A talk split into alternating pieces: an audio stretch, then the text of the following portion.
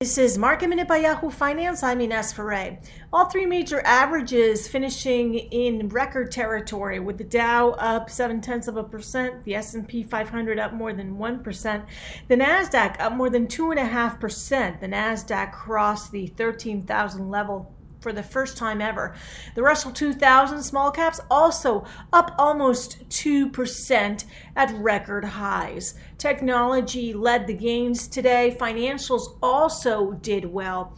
Tesla ended at a record high today. Tesla up more than 7%.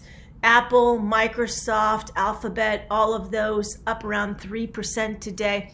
Facebook was also higher, and the chip stocks did well, including Nvidia. Nvidia up more than 5%. The stock was added to Citi's Catalyst Watch Group.